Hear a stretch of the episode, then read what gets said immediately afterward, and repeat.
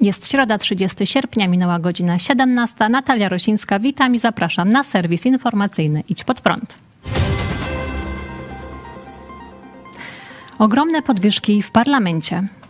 Sejm i Senat należą do instytucji hojnie finansowanych z budżetu państwa.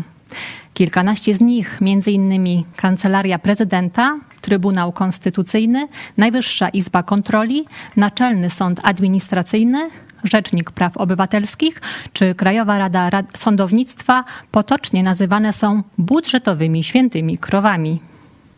Wszystko przez ich specjalny status, dzięki któremu plany budżetowe każdej z nich może zmienić jedynie Sejm.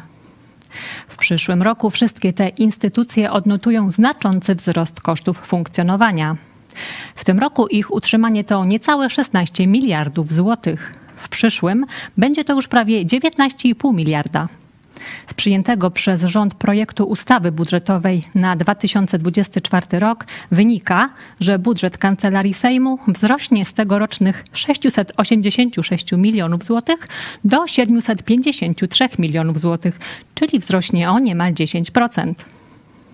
Z kolei wydatki Kancelarii Senatu wzrosną ze 153 milionów złotych do 172 milionów złotych, czyli o około 13%. Budżet został skalkulowany oszczędnie w kwotach zapewniających prawidłowe funkcjonowanie instytucji z zachowaniem zasad finansowania w jednostkach sektora finansów publicznych. Zapewnia Centrum Informacyjne Sejmu i dodaje, że prognozowany wzrost budżetu ma związek przede wszystkim ze zwiększeniem o ponad 6% wynagrodzeń pracowników, a także ze wzrostem cen towarów i usług oraz planowanymi remontami i inwestycjami. Ostateczny kształt planu dochodów i wydatków Kancelarii Sejmu na przyszły rok będzie znany dopiero po uchwaleniu przez Sejm, rozpatrzeniu przez Senat i podpisaniu przez prezydenta RP ustawy budżetowej na 2024 rok, poinformowało Centrum Informacyjne Sejmu. Spośród wszystkich budżetowych świętych krów największy wzrost budżetu mogą otrzymać Krajowa Rada Radiofonii i Telewizji 139 milionów, to jest wzrost o 67%. Urząd Ochrony Danych Osobowych 64 miliony złotych, to jest wzrost o niemal 42%. I Sąd Najwyższy około 298 milionów złotych, to jest o 36% więcej. Ksiądz przywłaszczył ponad milion złotych. Proboszcz parafii w Legnickim Polu na Dolnym Śląsku zdefraudował ponad milion dwieście tysięcy złotych z parafialnej kasy. Pieniądze pochodziły z dotacji rządowej oraz lokalnego samorządu. Zgromadzona suma miała zostać przeznaczona na renowację bazyliki mniejszej, podwyższenia Krzyża Świętego i świętej Jadwigi Śląskiej w Legnickim Polu, a także kościoła w pobliskim Gniewomierzu, należącego do tej samej parafii. Ksiądz miał zainwestować te pieniądze w kryptowaluty. Sprawa wyszła na jaw w sierpniu ubiegłego roku, ale mimo skierowania jej do prokuratury w obronie księdza stanęli wierni parafianie. Przekonywali, że ksiądz powinien zostać na stanowisku, dopóki nie zostanie mu udowodniona wina. Argumentowali wówczas, że dla ich parafii proboszcz zrobił dużo dobrego. Oprócz tego nadano mu honorowy tytuł i medal zasłużonego dla gminy Legnickie Pole. Wkrótce po rozpoczęciu procesu przeciwko duchownemu przekazał on, że ma problemy ze zdrowiem psychicznym i został odesłany na badania. A sędzia, który nie zdążył jeszcze odczytać aktu oskarżenia, postanowił o niekontynuowaniu procesu. Było takie oświadczenie, a sprawa jest jawna i oskarżony nie wnosi o jej utajnienie, powiedział Jarosław Halikowski, rzecznik prasowy Sądu Okręgowego w Legnicy i dodał: Sąd dopuści dowód postaci opinii, w postaci opinii dwóch biegłych psychiatrów, co może potrwać do dwóch miesięcy. Po otrzymaniu opinii sąd wyznaczy termin kolejnej rozprawy.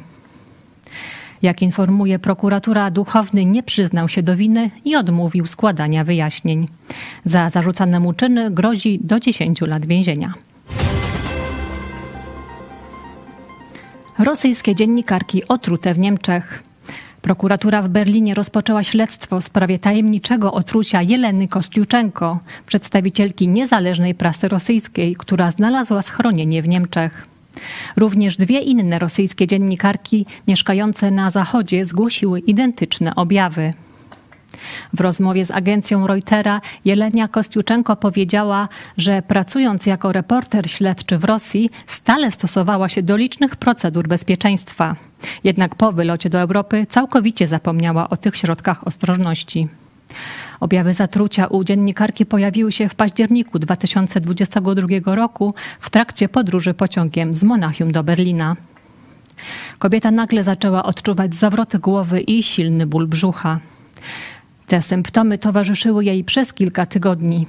Do tego doszedł również charakterystyczny obrzęk palców. Odkrycie przyczyny tych dolegliwości zajęło lekarzom dużo czasu. W końcu potwierdzili obecność toksyn, ale nie byli w stanie dokładnie zidentyfikować substancji. Okazało się, że Jelena Kostiuczenko mogła paść ofiarą otrucia. To by pasowało do narracji Putina, że nie możemy wybaczać zdrajcom, powiedziała w rozmowie z agencją Reutera Kostiuczenko i dodała. Ale nigdy nie współpracowałam z tajnymi służbami. Jakoś myślałam, że w Europie jestem bezpieczna. W przeszłości dochodziło już do przypadków otrucia wrogów Kremla mieszkających za granicą w tym byłych tajnych agentów Siergieja Skripala, któremu udało się przeżyć otrucie, i Aleksandra Litwinienki, który zmarł. Zdaniem brytyjskiego sądu mężczyzna zginął w Londynie w wyniku zamachu przeprowadzonego przez rosyjskie państwo. Zastrzyk przeciwnowotworowy dostępny na wyspach. Angielscy pacjenci jako pierwsi na świecie będą mogli przyjmować przeciwnowotworowy zastrzyk. Jego aplikacja zajmie 7 minut, czyli 3 czwarte krócej niż podawanie leku w kroplówce. Atezolizumab, występujący pod nazwą handlową Tecentriq, jest lekiem immunoterapeutycznym, który wzmacnia układ odpornościowy pacjenta, aby wyszukiwał i niszczył komórki nowotworowe. Stosowany jest w przypadku różnych rodzajów raka, tym raka płuc, piersi, wątroby i pęcherza moczowego. Każdego roku w Anglii preparat ten przyjmuje około 3600 osób. Lek podawany jest dożylnie za pomocą kroplówki, co zajmuje około 30 minut, ale w niektórych przypadkach, gdy dostęp do żył jest utrudniony, może potrwać nawet godzinę. Pacjenci w Anglii będą mogli wypróbować nową metodę podawania leku już w ciągu najbliższych kilku tygodni.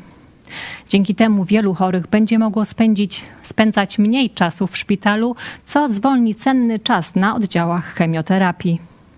Utrzymanie najlepszej możliwej jakości życia pacjentów chorych na raka ma kluczowe znaczenie, więc wprowadzenie szybszych zastrzyków podskórnych będzie stanowić istotną różnicę, oświadczył profesor Peter Johnson, krajowy dyrektor National Health Service England do spraw nowotworów. Śmierć za krytykę rządu w internecie. Taki wyrok wydał sąd w Arabii Saudyjskiej. 54-letni Muhammad al-Gamdi został skazany na karę śmierci za krytykowanie saudyjskich władz, m.in. księcia koronnego Mohameda bin Salamana, następcy saudyjskiego tronu. Media wskazują, że jest to pierwszy wyrok śmierci w Arabii Saudyjskiej za posty w mediach społecznościowych. Za aktywność internetową zdarzały się wcześniej bardzo surowe wyroki, nawet ponad 30 lat więzienia. Skazany jest emerytowanym nauczycielem. Został zatrzymany ponad rok temu. Zarzuty postawiono mu na podstawie postów opublikowanych i podanych dalej na jego kontach na Twitterze, obecnie nazywanym Platformą X, które obserwowało zaledwie 10 osób. Oskarżono go między innymi o opisywanie króla lub księcia koronnego w sposób, który podważa religię lub prawo oraz popieranie ideologii terrorystycznej. Bardziej znany z krytyki rządu Arabii Saudyjskiej jest brat skazanego Saed bin Nasser El Gamdi, naukowiec przebywający na emigracji w Londynie. To wszystko w dzisiejszym wydaniu serwisu informacyjnego, a jeszcze dziś w telewizji Idź Pod Prąd o godzinie 18 dogrywka, program Którędy do Nieba. Czy to schizma w Kościele? Zapraszam, do zobaczenia.